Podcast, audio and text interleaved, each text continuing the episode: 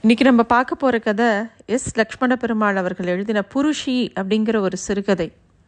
இது வந்து மகாபாரதத்தில் நடக்கக்கூடிய ஒரு நிகழ்வை வச்சு ஒரு புனைவு கதையாக எழுதியிருக்காரு. ரொம்ப ஒரு யோசிக்க வைக்கக்கூடிய ஒரு கதை தான் இந்த கதை. எந்த காலத்துக்கும் மகாபாரதத்தில் இருக்கக்கூடிய விஷயங்கள் எல்லா காலத்துக்கும் பொருந்தும். இந்த கதையும் அந்த மாதிரி தான்.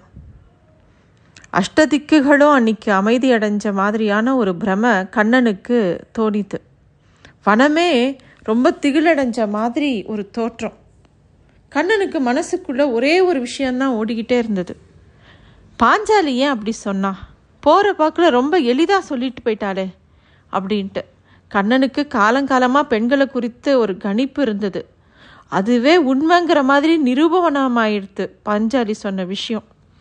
அவள் அப்படி சொன்னதோட அர்த்தத்துக்கு பின்னாடி என்ன? அது குறித்து யாருமே அதிர்ச்சியும் வியப்பும் இல்லாமல் இருக்காங்களே பாண்டவர்களில். அப்படிங்கிறது தான் அமை அந்த கண்ணனோட அமைதியை குலைச்சது. கண்ணனுக்கு ரொம்ப ஆச்சரியமாக இருந்தது. இந்த அஞ்சு பேர்கள்லேயும் அவள் வாழ்க்கையில் எந்த ஒரு மகிழ்ச்சியும் பெறல அப்படிங்கிறது அவர்களே ஒத்துக்கிற மாதிரி அவங்களோட மௌனம் இருந்தது. அதுவே ஒரு ஆமோதிப்பு மாதிரி இருந்தது.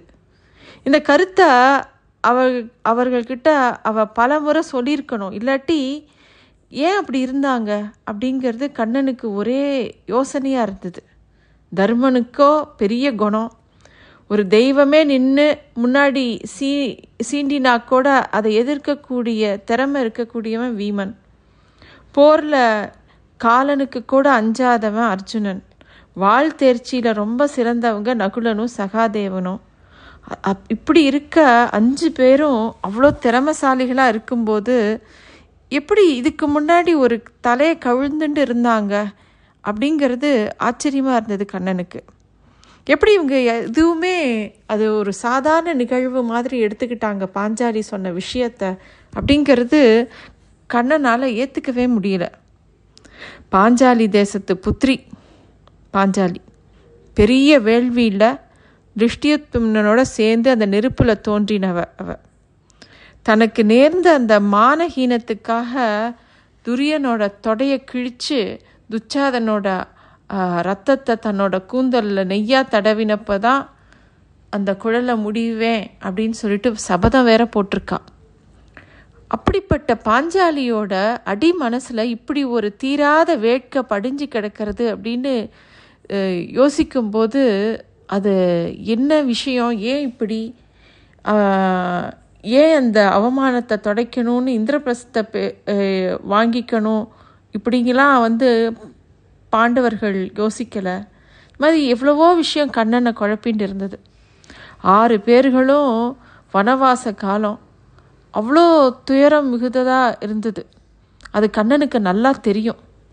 எந்த ஒரு இக்கட்டான சூழ்நிலை இருக்கும்போதெல்லாம் பாண்டவர்கள் நினைத்த மாத்திரத்தில் அந்த வனத்தில் பிரசன்னமாகி அவங்களுக்கு என்ன துன்பம் இருந்தாலும் அதை அதிலிருந்து அவங்கள மீட்டுக்கிட்டே இருந்தான் கண்ணன் அப்படி ஒரு துன்பமான சூழ்நிலை பாஞ்சாலி அர்ஜுனனோட உலா வந்துட்டு இருக்கும்போது வந்தது.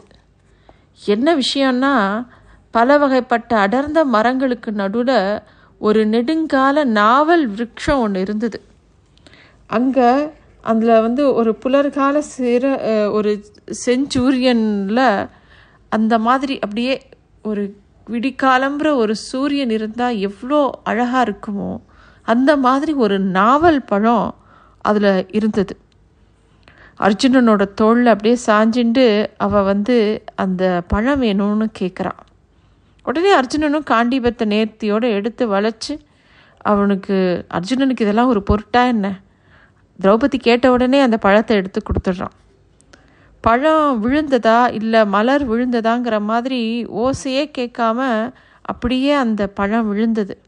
ஆனால் அந்த பழம் விழுந்த உடனே எல்லாரும் திகைக்கிற மாதிரி எல்லா பக்கத்துலேருந்தும் பாம்புகள் படையெடுக்கிற மாதிரி ரிஷிகள் கூட்டம் அந்த திசையை நோக்கி பாய்ஞ்சு வந்தது.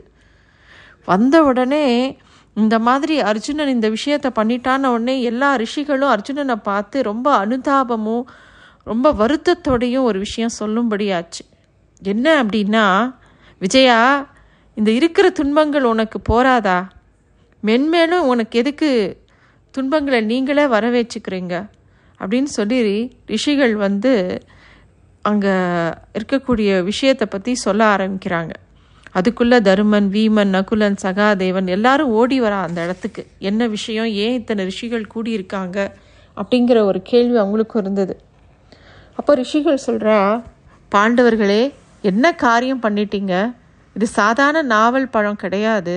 பன்னெண்டு வருஷத்துக்கு ஒரு முறை பழுக்கக்கூடிய ஒரு அதிசய பழம். இது அமிர்தர் அப்படிங்கிற மகரிஷி உண்டு.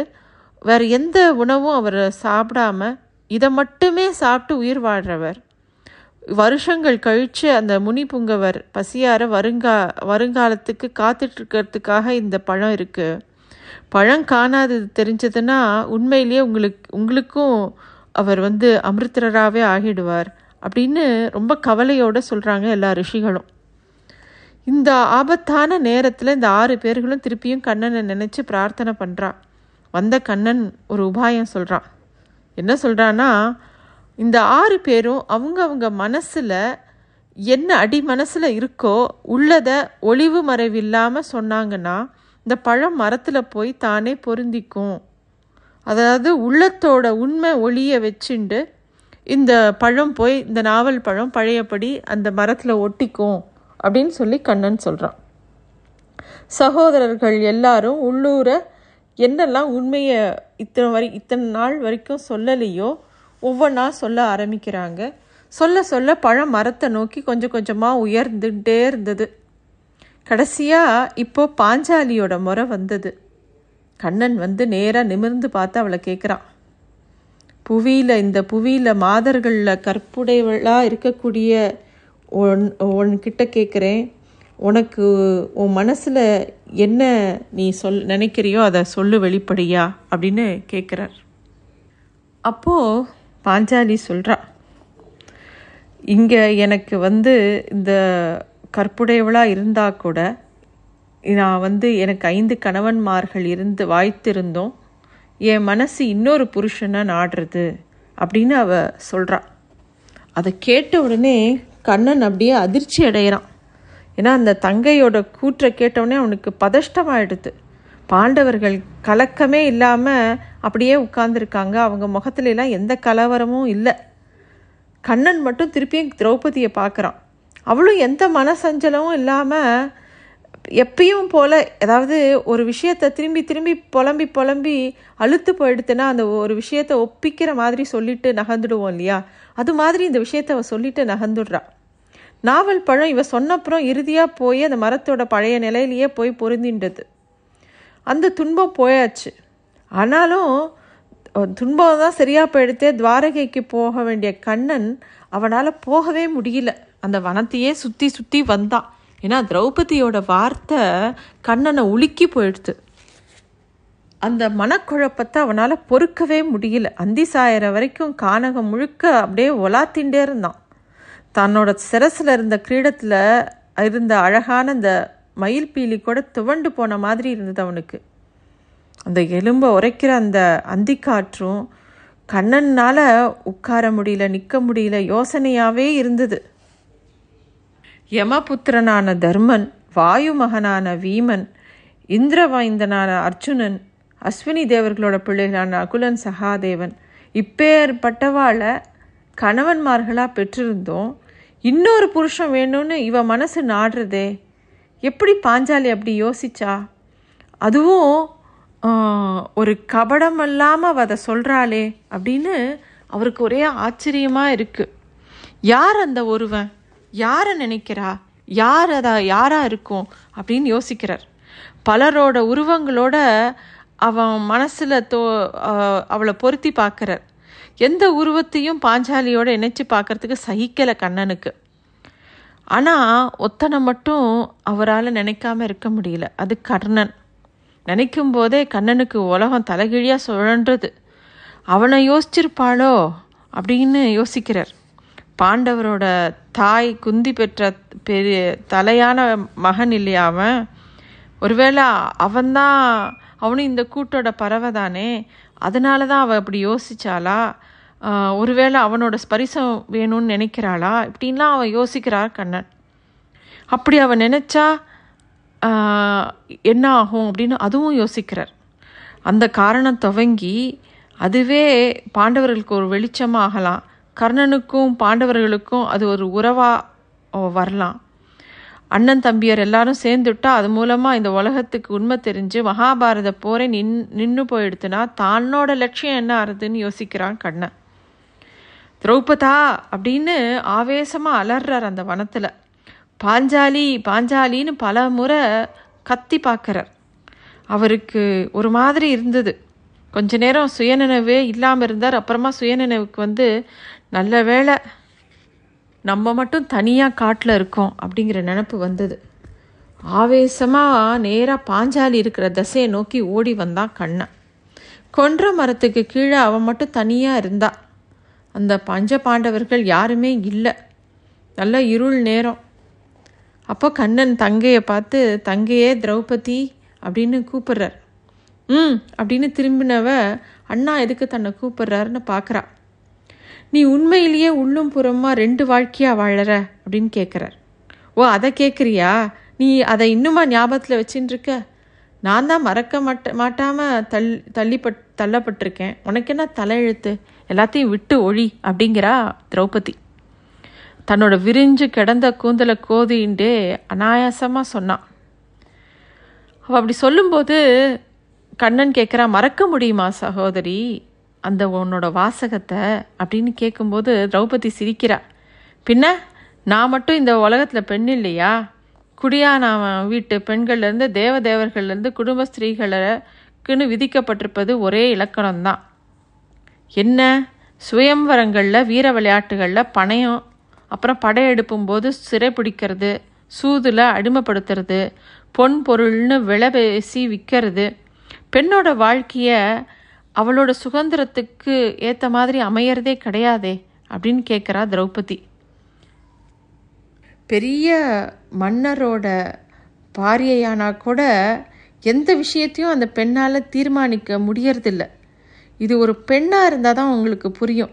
பெண்களோட காதல் வாழ்வு காட்டாற்று வெள்ளமாக பொங்கி அது அப்படியே பால் வெளியில் இறைஞ்சு சன்னமாக கொஞ்சம் கூட தெரியாமல் காஞ்ச சுவடற்று போயிடுறது. அப்படின்னு சொல்லும்போதே பாஞ்சாலி கண்ணிலேருந்து கண்ணீர் அப்படியே திரண்டு வருது. கண்ணன் அமைதியாக அதெல்லாம் கேட்டுன்னு தலையை குனிஞ்சிட்டு அப்படியே உட்காண்ட்ருக்கார் கொஞ்ச நேரம் இடைவேளைக்கு அப்புறம் கண்ணன் வந்து திரௌபதியை பார்த்து கேட்குறார் கிருஷ்ணை திரௌபதி பாஞ்சாலி உன்னோட தமையனோட இந்த கேள்விக்கு மட்டும் நல்ல பதில் தருவியா? அப்படின்னு கேட்குறார். கண்களை தொடச்சுட்டு பாஞ்சாலி இவ்வளோ பேசினதும் வீணுன்னு அப்போ தான் அவளுக்கு தெரியறது. ஏன்னா கண்ணனோட கேள்வியோட நோக்கமே வேற அப்படின்னு தெரிஞ்சப்புறம் என்ன கேள்விங்கிற மாதிரி பார்க்குறா கண்ணனை நோக்கி. இந்த ஐந்து பேரை தவிர இன்னொரு புருஷனை நாடினேன்னே அது யாருன்னு நான் தெரிஞ்சுக்கலாமா அப்படின்னு கேட்குறார் பாஞ்சாலிக்கு அப்படியே பித்தமே செ செதறி போன மாதிரி அவளுக்கு ஒரு கோபம் வருது. இருந்தா கூட அதை அடக்கின்னு கட கடன்னு கண்ணனை பார்த்து சிரிக்கிறாள் அன்னைக்கு பக்தியோட அழைச்சவ இன்னைக்கு ரொம்ப இகழ்ச்சியாக அவனை பார்க்குறா பாண்டவ சகாயா மைவண்ணா மாதவா யாதவா வாசவா கேசவா மாயா ஆயா மதுசூதா ஆதியே அந்தமே என் சோதரனே. எழுந்து நின்று ஆவேசமாக கண்ணனை பார்த்து இவ்வளோ கோபமாக சொல்ல ஆரம்பிக்கிற அவரோட நாமத்தை. என்ன நீ தூற்று இகழ் இவள் கற்பிழந்தவள் என்று துவாரகை போய் சேரும் வரை கூவு. இந்த வனமே என்னை காரி உமிழ அலறு. ஆனால் இந்த உலகமே என்னை வெறுத்தாலும் எனக்கு இன்னொரு புருஷன் வேணும். அப்படின்னு ரொம்ப ஆவேசமாக பேசுகிறா பாஞ்சாலி. அவன் நான் அந்நியனால் துகிலிருக்க துகிலிருக்கப்படும் போது கையாளாதவனா இருக்கக்கூடாது. என்னை சீன்றவன் கையை அப்படியே துண்டிக்கணும். நான் யாராலும் அவமானப்பட நேர்ந்தாலும் அவர் தலையில கொய்து வந்து என் காலில் விழ செய்யணும். பிறந்த மண்ணையும் மக்களையும் மதிக்கணும். பெற்ற தேசத்தையும் உட் அதில் உற்ற மாந்தர்களையும் சூது கொண்டு இழப்பவரையும் பறிப்பவரையும் ஏக பானத்தினால அழித்து ஒழிக்கணும் அவன். என் மக்கள் விதேசிகளால் துன்புறுத்தப்படுறதா? என் நாடு என் பூமி இதில் ஒரு பிடி மண்ணும் அந்நியன் எடுத்து செல்றதுக்கு நான் சகிக்க மாட்டேன். அப்படி அவன் சகிக்காதவனாக இருக்கணும். அந்த மாதிரி ஏதாவது ஒரு விஷயம் நடந்தால் தன்னோட கொடுவாளினை ஏந்திர ஒரு புருஷன் எனக்கு வேணும். இன்னொரு புருஷன் வேணும். அவன் எனக்கு நிழலாக இருக்கணும். அப்படின்னு பாஞ்சாலி ரொம்ப நேரம் சத்தமாக சொல்லிட்டு கதறி அழ ஆரம்பிச்சா.